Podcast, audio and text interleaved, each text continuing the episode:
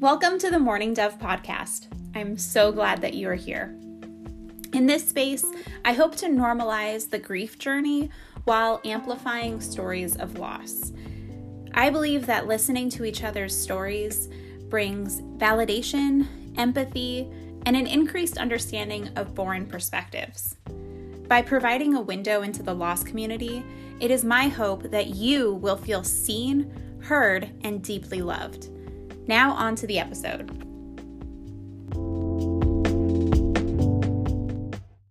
Hi friends, and welcome to another episode of The Morning Dove. I am so excited to share with you my conversation with my friend Danielle.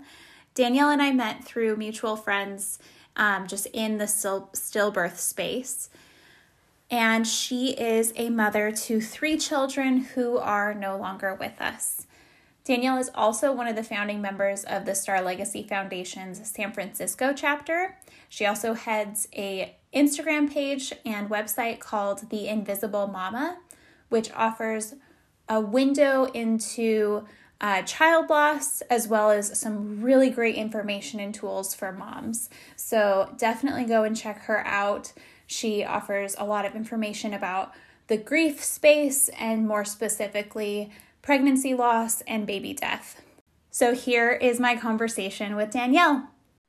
Hi, Danielle. Hi, Allie. How are you doing? I'm doing okay. I'm really looking forward to this conversation. I am really looking forward to this conversation too. Thank you so much for just taking the time to share your story and for us to talk. I really appreciate it. Absolutely. I think it's a healing experience for everyone involved. So I'm all for it.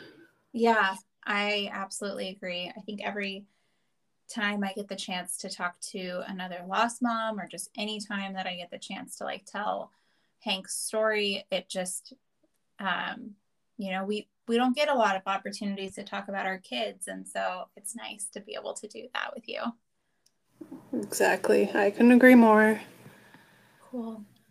Well, if you would like, I would love just to start with your story and your journey, learn more about you and your life and about your kids.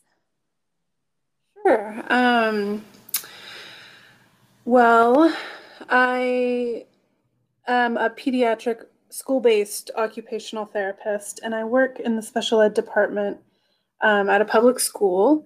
And so I work a lot with families who are actually grieving various things in their life, grieving the loss of the neurotypical idea they had of their child, just kind of coming to terms with their child's diagnosis. So kind of dealing and processing with grief has been a part of my career, which in a way prepared me for my journey to motherhood.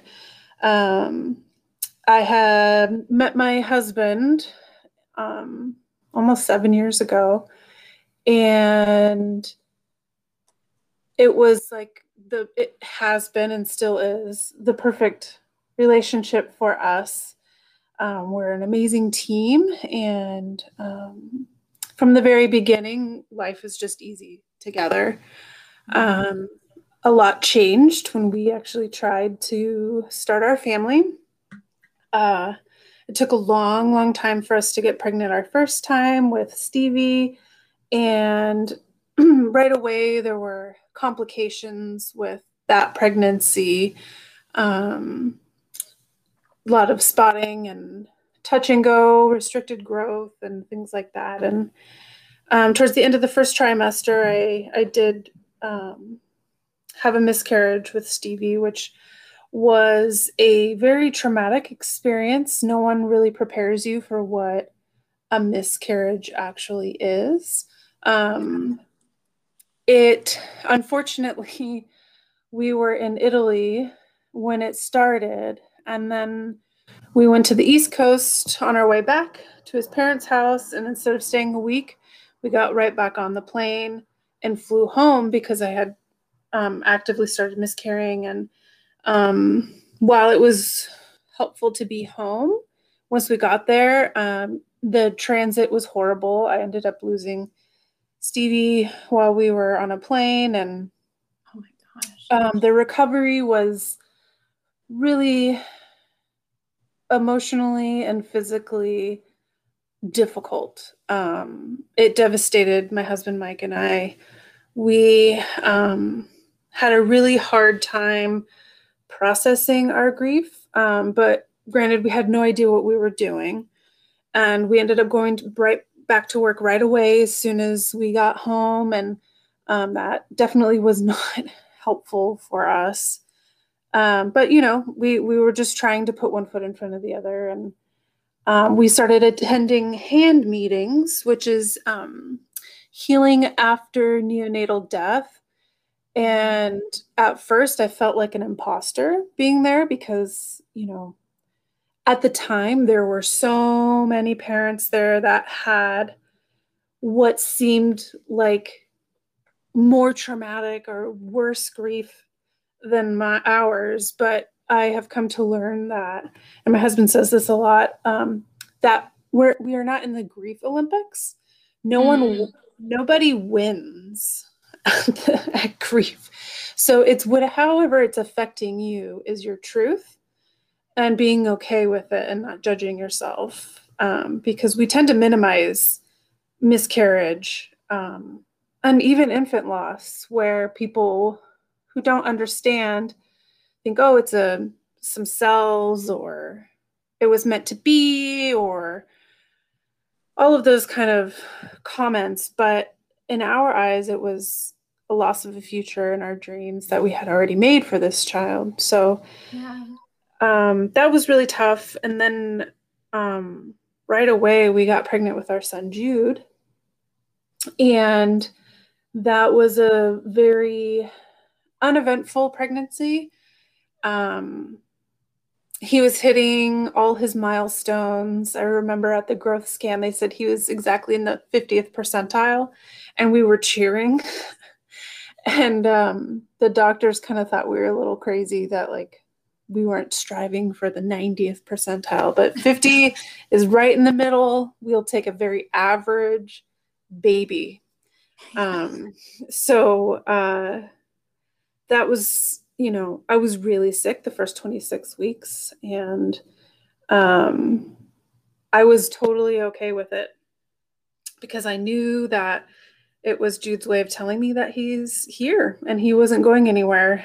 And leading up to my due date, his due date was November 18th.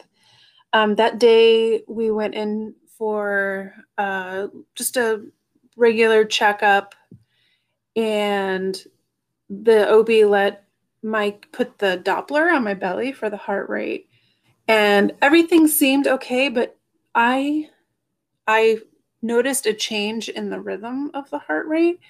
But my husband doesn't seem to remember it that way. So I don't know, just deep down, I felt like something might not have been right then. A few days had gone by. My labor had started and stopped and started and stopped. And it was the 22nd of November. And I started some full-blown labor. I labored through the night, and I let Mike sleep. I was really feeling very powerful because I was doing it. I was laboring on my own, and yes, it was early labor, but I was so motivated, and I just felt so connected. Mm-hmm. My dog stayed right beside me the whole time, and I was laboring in Jude's room, and finally I woke my husband up and I said, hey, you know, I think it's time. So we called the hospital, and the first thing she asked was, when's the last time you felt the baby move? And I had been told in the past, which is absolutely false, that babies slow down towards the end. That's not right. And I had told myself, oh, he's just getting ready for labor. So sometime in between when my labor finally started and when we got to the hospital, Jude had passed. 36 hours later, he was born. And we were, it was very, that was another very traumatic experience. There are many layers to it that I'm still unpacking and unfolding and understanding and trying to integrate all of that. Mm-hmm. We were very, very fortunate to have a cuddle cot. And what that is it's a cooling device. It's a cooling mat that you can lay the infant on. And it has a little cradle. And we were able to spend 5.5 days with Jude after he was born. And my parents and my brother and my aunt and my cousin and my sister-in-law, they all got to meet Jude. Got to dress him and hold him and tell him stories. We have tons of videos and pictures, and it'll never be enough. Mm-hmm. But talking to other parents, and it's not that we're lucky because we all have left the hospital without our children, but we were able to do at least that with Jude. And it was, you can't compare this type of loss to anything else in life. So it's really hard to help people understand the obliteration of your life after all of this and how the pieces don't come back together like they once were. And so it's been a lot of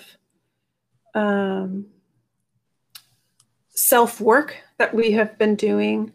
And thankfully, I was fortunate enough. I donated 140 gallons of Jude's, we called it Jude's Gold, but it was his breast milk. And I was able to feed 2 children for 11 months. And that was key in my recovery and healing. And around 11 months, we decided to try again. And we got pregnant right away, but the doctor classified that as a chemical pregnancy because within a week, so I think I was barely even 6 weeks, I miscarried again. So it's been really difficult because there's no reason for all 3 of these losses. And typically when you get genetic workups and things like that, you have to have 3 successive losses. However, my losses are in 3 separate categories, so it doesn't qualify. I'm still considered very healthy, fertile, no issues, just bad luck. So, it's been a tough road. I feel that sharing the stories of my children have really, it makes them real, and it creates a legacy for them. So I'm always happy to share about that. Yeah, I totally agree. I have a question for you. I don't know if you feel similarly, but I feel that there's so much of this that could be prevented. There's so much, I am not a doctor and I don't have any medical background, but it really does feel like there's an opportunity for research. Do you feel similarly? I mean, just when you said like that you are just seen as someone who has bad luck, it's like, obviously there's no reason for this, but do you feel like more research could be done in this area? Absolutely. That was one of the main reasons why a group of parents and I started the San Francisco chapter of the Star Legacy Foundation. And it's a very all-encompassing foundation, but the bulk of it is research. Mm-hmm. So the funds we raise go towards funding researchers to collect data. They're collecting their own stillbirth research study, and that's collecting hundreds and hundreds of data points on patients' history, and then we're hoping to kind of compile that and have researchers use that data to analyze some causes. But I can tell you that already a lot of stillbirths could be prevented by simple things like measuring the placenta and looking at the ratio between the placental volume and the fetal weight. And, you know, there's a certain ratio where it becomes dangerous. That's not a typical protocol. It can be easily done at the anatomy scan. Kick counts are, you know, a lot of times doctors just say, oh, are you doing your kick counts? And there's no in-depth education on the importance of it and what you're looking for. It's just like, oh, are you doing your kick counts? It's like, yeah, sure, okay, I counted 15 kicks, but what's the quality? What's the rhythm? You know, what's the frequency? Is there a pattern? You know, and all these things are easily done with just some patient education. So it's not real medical tools that need to be developed or purchased for hospitals. These are very simple patient education type materials that can easily be done during prenatal visits. Yes, I had also heard the myth that they run out of room and that their movement goes down. For me, I was 32 weeks, so I was like, it kind of seems early. And I had also been really active, so I was like, oh, well, maybe he isn't moving because, you know, I've been moving around. But it's like, no, your baby, even if you've been moving around, by the end of the day or at some point in time, your baby's going to move. And the fact that it didn't even like enter my mind as a problem until much later, you know, is a problem. Yeah, definitely. And this is that case in point where it needs to be spelled out more so than kick counts, because babies are active. Doesn't matter, you know, there are different personalities with the babies where they have different schedules and routines, but babies move constantly. And that's something that needs to be really instilled in these parents while they still can prevent something horrible like a stillbirth. Yeah, absolutely. I had actually participated in that stillbirth study. It took me like a half an hour, and it was honestly really healing for me too. It was more than just, you know, like, oh, here I'm entering in this information as a part of a study, but it was like kind of empowering in a way. And it was really special and helpful for me. That's really great to hear. And the founder, Lindsay Wimmer, she is, she's a nurse practitioner, but she's been a nurse for many years as well. And that's her goal, is to just really empower parents. And you can tell by the questions that are asked. And I'm really glad to hear that was healing for you, because it's like there's something that you can be doing to make this better. Yeah. And because there's not a whole lot you can do now. And so the things you can do hold a lot of weight. Yeah. And I think that might have been sort of a similar thing for you with the milk donation. Yeah.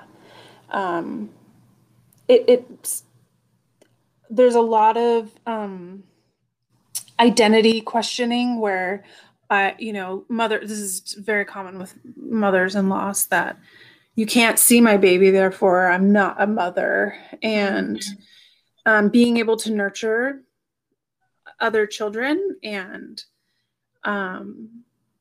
continue giving in a way that keeps Jude's story relevant was incredibly important. for me, and still is. Yeah, I think that's amazing. I didn't know about milk donation right away. I had already started trying to dry up my milk. Mm-hmm. And I think it's really awesome that parents have that opportunity. And I agree. I think having the opportunities to do things that, you know, make us, that validate us as mothers is such an important aspect of this type of loss, because I still, you know, feel like a mom, but my son's not here. So I'm not actively parenting, but being able to have those moments is really special. Yeah, I think having the opportunity and also be given a choice. Mm-hmm. You know, I've talked with a lot of nurses after, and a lot of labor and delivery related staff on milk donation. And they're like, oh, you know, it's kind of taboo and we don't want to offend or step on toes. But stillbirth is a stigma and a taboo just in itself. And we have to make the most horrific decisions when we're in the hospital. You know, are you going to do an autopsy? Are you going to cremate or embalm your child? These are all horrible forced choices that we have to do. And just to give some autonomy to a parent of, look, your milk is going to come in. Here are your options. And so that way you have that sense of control with anything that comes with stillbirth, because you don't really have any kind of control. And I just think that is much more empowering. Now, I wouldn't say that milk donation was an easy duty, and not all moms want to. But to have that option, and instead of just, this is how it's going to be, can be really empowering and very healing for the parents. Yeah. What has been your experience with sort of the taboo nature of both miscarriage and stillbirth? For me personally, I was very blessed to have a very understanding, like, close circle. And it's really outside of my circle that I had different experiences, but I'd love to hear how that was for you. Yeah, my experience has been a mixed bag. For me, talking about my children is something that brings me comfort, but I know that in our culture collectively, talking about death on top of babies dying is just something that people don't even want to know exists. And that part has been very difficult regarding how certain people in my circles have responded to all of this. I will say that a lot of people surprised me for the better. There were a lot of people who were just my acquaintances or colleagues who completely stepped up. Oh, and family members that I hadn't, like cousins that I hadn't really had a lot of contact with, just because time and life events, nothing that would separate us by choice. But they really stepped up, and they still continue to. But I've had, you know, one of my closest friends, so someone who I thought was going to be in my life forever, she was the maid of honor in my wedding, could not. She just could not talk about my loss and the grief, because it was too hard for her.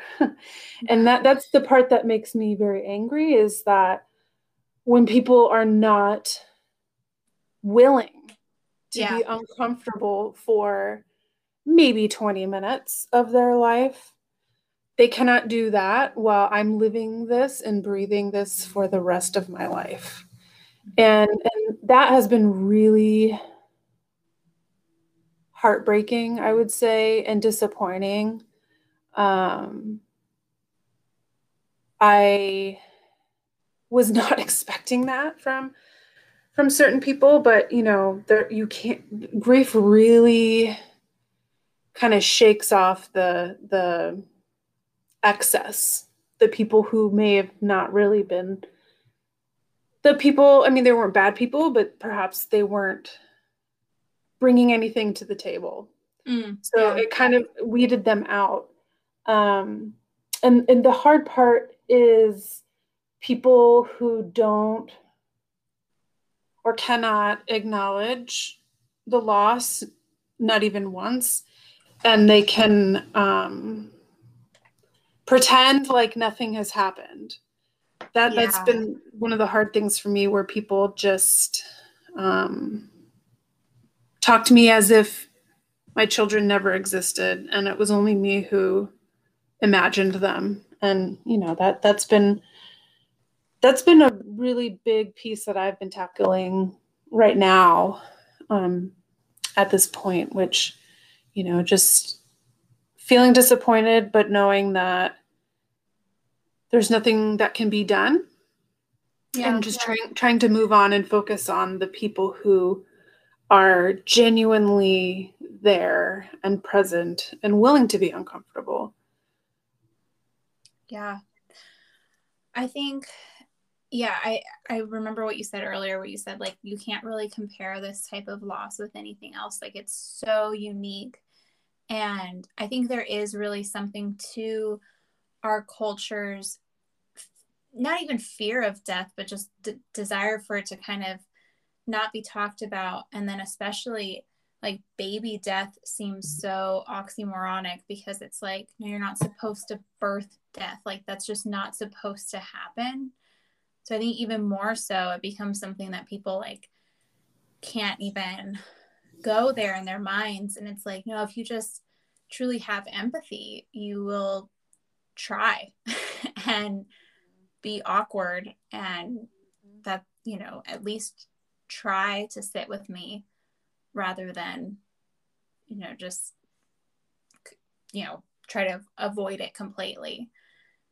Because I picture grief as sort of this like weight, and like some days it's the weight of a marble and some days it's like a boulder.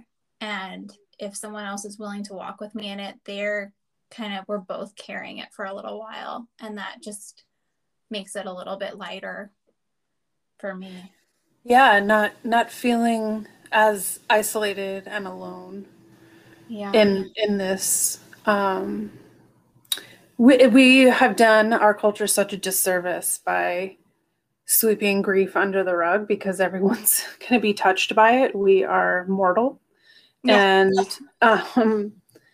it can only be avoided for so long. And instead, and no, I don't think anyone, if they really knew, would want to hurt somebody in grief. But their actions are very harmful and hurtful. You know, we've just kind of like fulfilled this like cycle of ignoring the grief, changing the subject, telling people to focus on the positive, and all of that stuff is not helpful for anyone. It just kind of relieves that support person a little bit, kind of like lessens the burden. But I will say that till my last breath, I will be talking about grief and trying to normalize it as part of our experience. I have seen, actually, you know, working with children and talking to my niece and nephews, you know, they're still in that sponge stage to where they're really listening to what you have to say, and they're really trying to figure things out. And I've been so open and honest with them And their responses, honestly, have been the most healing. The way they've embraced Jude and Stevie and how they talk about them and incorporate them into their lives now.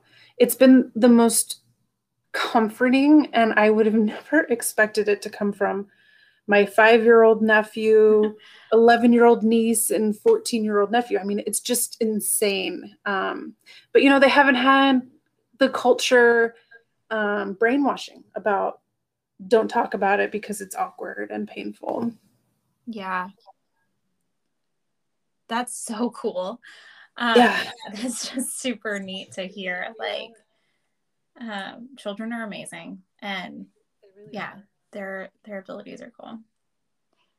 I wanted to ask you, so when you had Stevie, you know, I was in the same boat with miscarriage. I actually, this is not funny, but it like is to me now because I have a messed up sense of humor, but I thought I was having a miscarriage with Hank at like 6 weeks because I had a little bit of blood. I had no understanding of what a miscarriage really was like.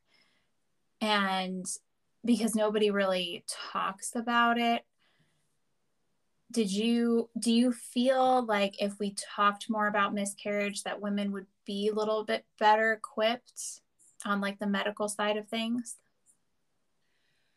Absolutely. Talking about potential risks and giving the data is so helpful. I think a lot of times, and I've heard this from some professionals, that they don't want to upset the pregnant woman, but they don't want to scare her. And it's like, this, she's pregnant, not disabled. Right. You know, you talk about like, you know, because you do genetic testing, you talk about like the trisomy 18 and Down syndrome and all of that stuff. We can talk about that. And SIDS, but we can't talk about miscarriage and what that looks like and, you know, minimizing it. I was told, oh, it's just like a big period. No, yeah. It was like a mini labor. I bled for 6 weeks. I had to go back in for procedures. It was not this like period, you know, it was very painful. And at that, you know, my experience was a little bit out of the realm of normal, but it was still within reason. Really explaining that to women and how to take care of their bodies during that time is really helpful. I mean, I was just taking ibuprofen or something, and then by the time I had entered the emergency department, the ED specialist was actually OB. She was like, oh, absolutely not. You need real pain meds, real pain control. And so she, you know, she prescribed me appropriately, and it made all the difference. It was just like unnecessary suffering, I feel. And, you know, this has been going on since babies have existed. This is not a new phenomenon. And, we need to treat it as such, just like we talk about cancer and diabetes and, you know, heart disease. We all know so much about it, signs and symptoms of a heart attack and all of these things that we should be equipping parents with what all the different types of, not, I know there are so many outcomes with pregnancy, but miscarriage is kind of it's 1 in 4. So yeah, it's pretty common, I feel. Yeah. I even kind of feel like we should just get rid of the whole 12-week rule. Yeah. And obviously it's like whatever any parent wants. But once I went to the doctor for this pregnancy, she was like, you know, my doctor was like, you know, obviously don't tell anyone until you get to 12 weeks. And in my head, I'm like, why? You know, it's like, so that I have to hide that my second baby died. Like, no, if I miscarry, you know, I'm going to want my close friends and family to support me. And like, that doesn't mean that I need to announce it on Instagram, like the day that the stick, you know, has the two lines, but I just feel like that whole 12, like, oh, wait, 12 weeks, you know, it just kind of perpetuates this idea that women are meant to like grieve their miscarriage in private, and it's not meant to be public at all. I couldn't agree more. I mean, really, there is no real reason to withhold information for the first 12 weeks. And it should just be your choice. Yeah. Because, you know, you think, for me, I'd only told a few people about Stevie, and there was some shame in sharing that I had miscarried. But I also had support from people. They knew what was happening, and I wasn't as alone if I had, you know, hadn't told them. And also, you know, 12 weeks is just like an arbitrary it really number. Is. It's like, it's minimizing the life. I know people, I am very much pro-choice, but for myself, a life is a life, no matter how small. I think we should have the freedom to feel that and believe that, if that's how we're feeling about a miscarriage. And yeah, that 12-week thing is just, it's just old news. Yeah. It's like a wives' tale, just like the decrease in movements. It's not real. And it also just gives women like a false sense of security too, of like, oh, well, I made it to the 12 weeks, so now everything's fantastic. It's like, no, there's still a bunch of shit that can go wrong. Yeah. Like, yeah. And, you know, one in every 160 births result in stillbirth. And imagine the shock if you've never had a miscarriage, you've never experienced anything, how much that does not compute in your mind when you have a stillbirth, when that happens, because you were so ill-equipped with everything. It's so traumatizing, I feel, unnecessarily. Yes. I feel very similarly. And especially with like the 1 in 160 number, I think when we like compare that to all the things we are warned about, like SIDS and, you know, what's it called? Listeria. Mm-hmm. And then also when you put the 1 in 160 in terms of how many pregnancies a family might have, you know, it's like, yeah, it's not just 1 in 160 women, it's 1 in 160 births. Right. So it's like if a woman has 4 births, and those chances go up way more. Yeah. And the SIDS foundations have done an excellent job in getting the word out and really normalizing the preventative measures. You know, you see all those onesies that say back to sleep, and like, mm-hmm. It's very clear. And that's a very basic preventative measure. Annually, though, there are twice as many stillbirths than SIDS accidents. And that's huge. It's like, I think it's like 70 to 75 babies die every day from stillbirth. And that's only gone up by 30. It's a lot. And it's gone up by 30% since the pandemic. So yes, it's just, it's time to normalize stillbirth and miscarriage, just like we were able to do with SIDS and other childhood disorders. I couldn't agree more. I mean, I remember hearing about SIDS before having a kid was even on my radar. But I didn't even know what the word stillbirth was when it was happening to me. Like, it's like, obviously it's time for change. So many moms say that too. And it's just, our mutual friend had said that too, where she was like, what do you even call this when she was in the hospital? Like what, how, what, what is this? And, you know, it's just, it's not fair to her that she, that, and other mothers, that they're just so in the dark about it. Yeah. I want to talk a little bit about like medical terminology.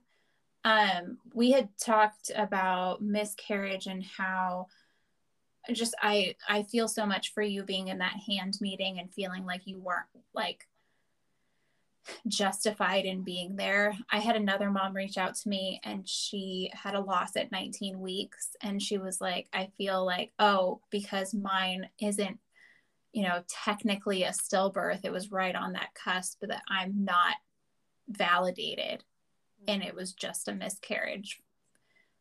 I feel like there's a lot of things that need to change medically in terms of, I mean, we could go into women's health and just in general, but yeah, I think, you know, medical terminology might be one where I feel like if someone listening to this podcast is in the medical community, maybe they can see that some of these terms are actually painful for us as patients. Yeah, I agree. And I would go as far as saying that these terms are outdated. Mm-hmm. Miscarriage, there was no error in the way that I was growing this baby. And if I had a say, you better believe I would have done something to stop it.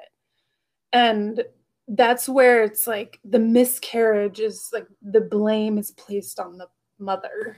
Yeah. By that, just that word alone, it's like a failure when it's anything but. And, you know, that is exactly as you were saying. This mother who lost a baby at 19 weeks is feeling like it didn't count when that was a human life, and that was her future and her dreams and her family and so many other facets to the experience that are being minimized just by using the word miscarriage. Or my favorite is fetal demise with stillbirth. It helps nobody. Even if you wrote that in a chart, it doesn't help anything.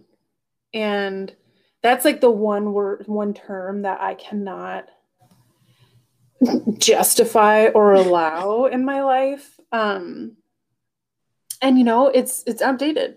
Same thing with miscarriage, you know, but then again, it's like, oh, well, it can be like your own personal preference, because I've had friends who've had stillbirths. They've also had miscarriages, and it didn't affect them the way it affected me. So there's that personal experience, but I think continuing with the term, especially miscarriage, is just not supportive in any way. And I feel like for me, I say a lot of times I say pregnancy loss. Yeah. Because the pregnancy ended. Mm-hmm. And I don't say stillbirth. I typically say my son died, because it's a horrible thing to say, but that's what happened. He was alive. He was a baby. He was a human. He was my family, and he died. And that's hard for people to hear, but that's it. Yeah, it's that awful. So, it's hard for me to say anything other than that. Yeah, yeah. I mean, I think even what's the term? Incompetent cervix. Oh yeah. It's like, what? Why do we have to put the blame on the mom? Like, my cervix isn't incompetent. I didn't miscarry. You know, none of these things are my fault.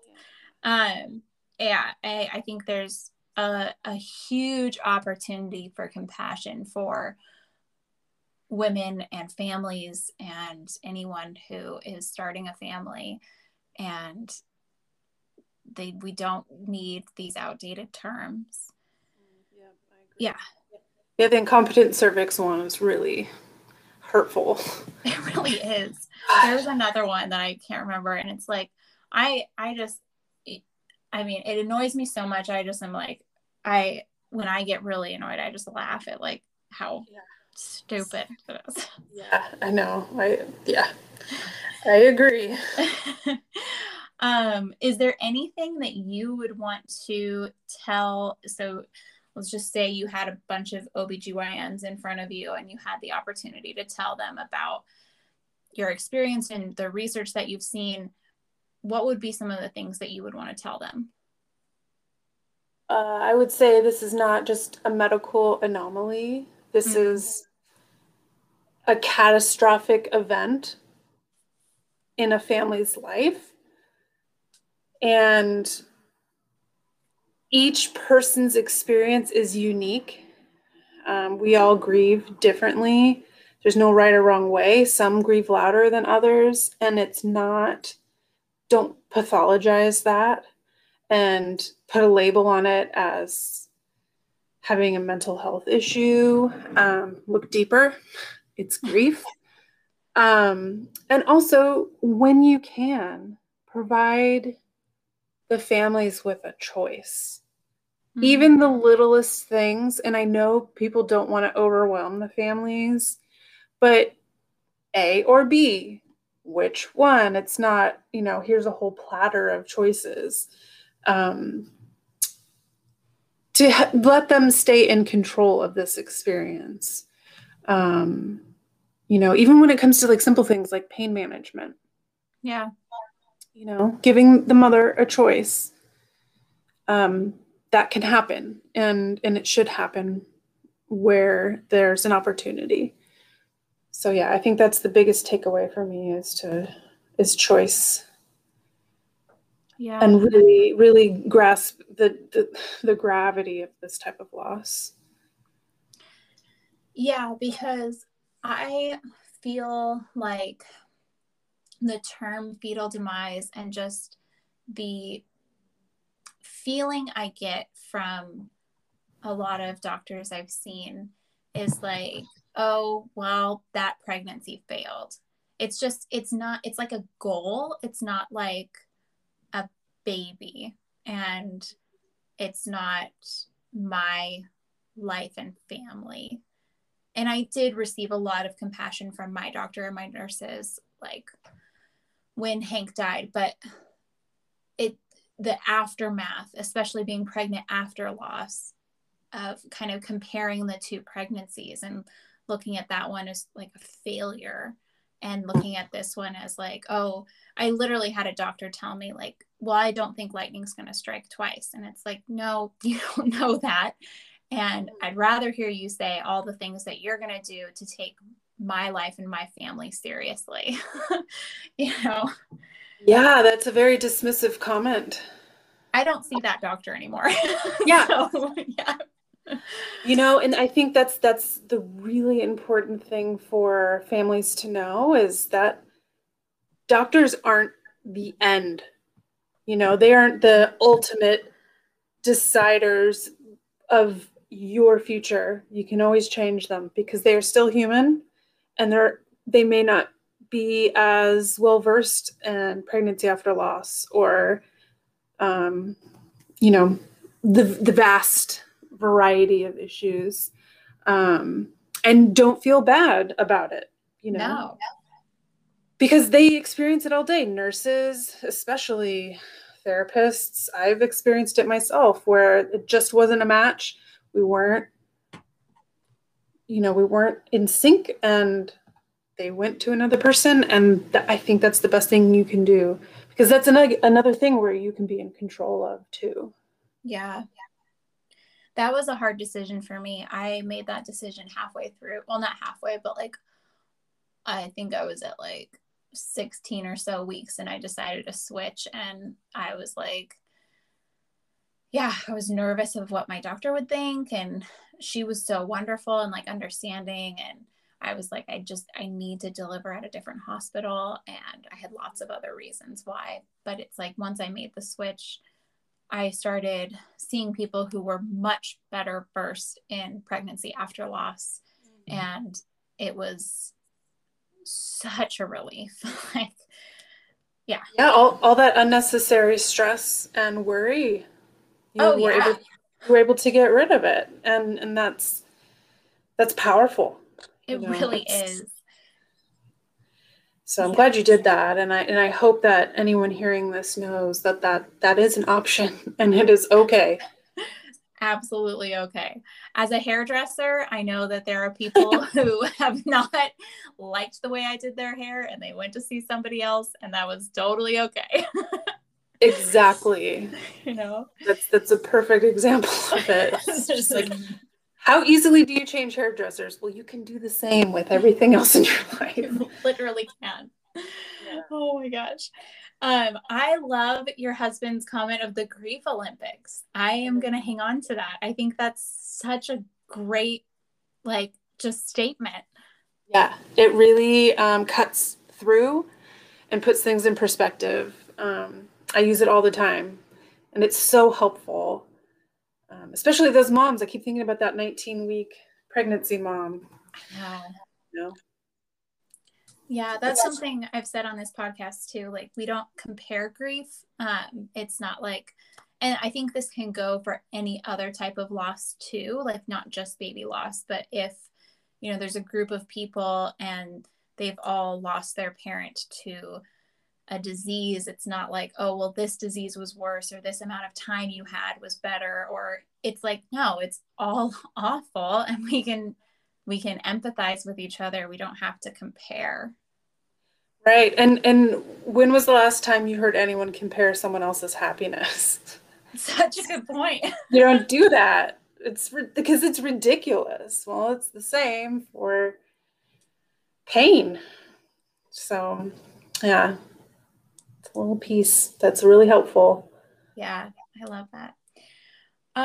Before we finish up, are there any other thoughts, any other messages that you would like to share with anyone who would be listening to this podcast, either someone who is in the midst of grief or someone who is looking to help out a friend who is grieving? I think something I would really want people to know is, be okay with getting it wrong. Be humble with being corrected. When you make mistakes, at least you're trying. And that's the most important part. People can pick up on the effort that's being given versus saying or doing nothing because you don't want to offend. Yeah, I think that's the most important piece for people if you're wanting to support someone in loss. Yeah. I think that's perfect. I totally agree. I think we've both felt, what it's like to either have the grief ignored or the grief, just brushed under the rug. And that's so much more painful than any time someone's told me something that hasn't been entirely helpful. It's like the effort is so much more appreciated.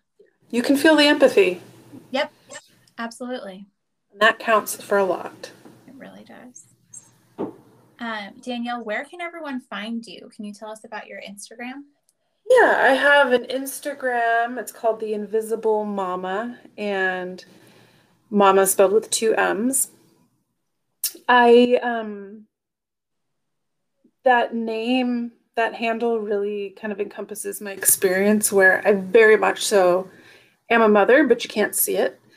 And I also have a website called theinvisiblemama.com, and I chronicle my journey. There's lots of resources, local resources for people in the greater Bay Area for therapy and support groups and all sorts of things. So it's a bit of a source for people to use when navigating grief.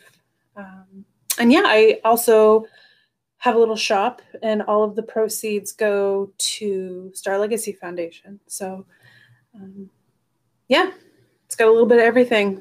That's really cool. I'm going to check out that shop today. That makes me really excited. I didn't know that. Thanks. Yeah. it's been fun. I mean, I've raised, I only started it in December, but $1,000 has gone to Star Legacy. Yeah. Just from people buying jewelry. That is super cool. Yeah. Yeah. It's something I'm really proud of. So that's awesome. I love when people, I love stuff like that. It makes me really happy. Yeah. A little shining spot in the internet world. Yeah. Well, we need it. Danielle, thank you so much for taking the time to come on the podcast. I really appreciate it. Absolutely. It's been really, I wouldn't say fun, but it was fun to just be able to share our story. Yeah. It's such a weird feeling. It's like, oh, it's enjoyable, but it also sucks that we have to do this. Yeah. Yeah. But it's great that there's opportunities, and I'll take it wherever I can. Yeah. Well, thank you everyone so much for listening. I hope you were able to find some hope and familiarity in our words. To learn more about the podcast and to follow along on Instagram, you can visit us at Morning Dove Pod. You can also visit me at Allie Rose Felker. That's Felker with an F on Instagram. And if you have a story or an insight that you would like to share, please shoot me an email. My email address is allierosefelker@gmail.com. Thank you so much, everyone, and I hope you have a beautiful day.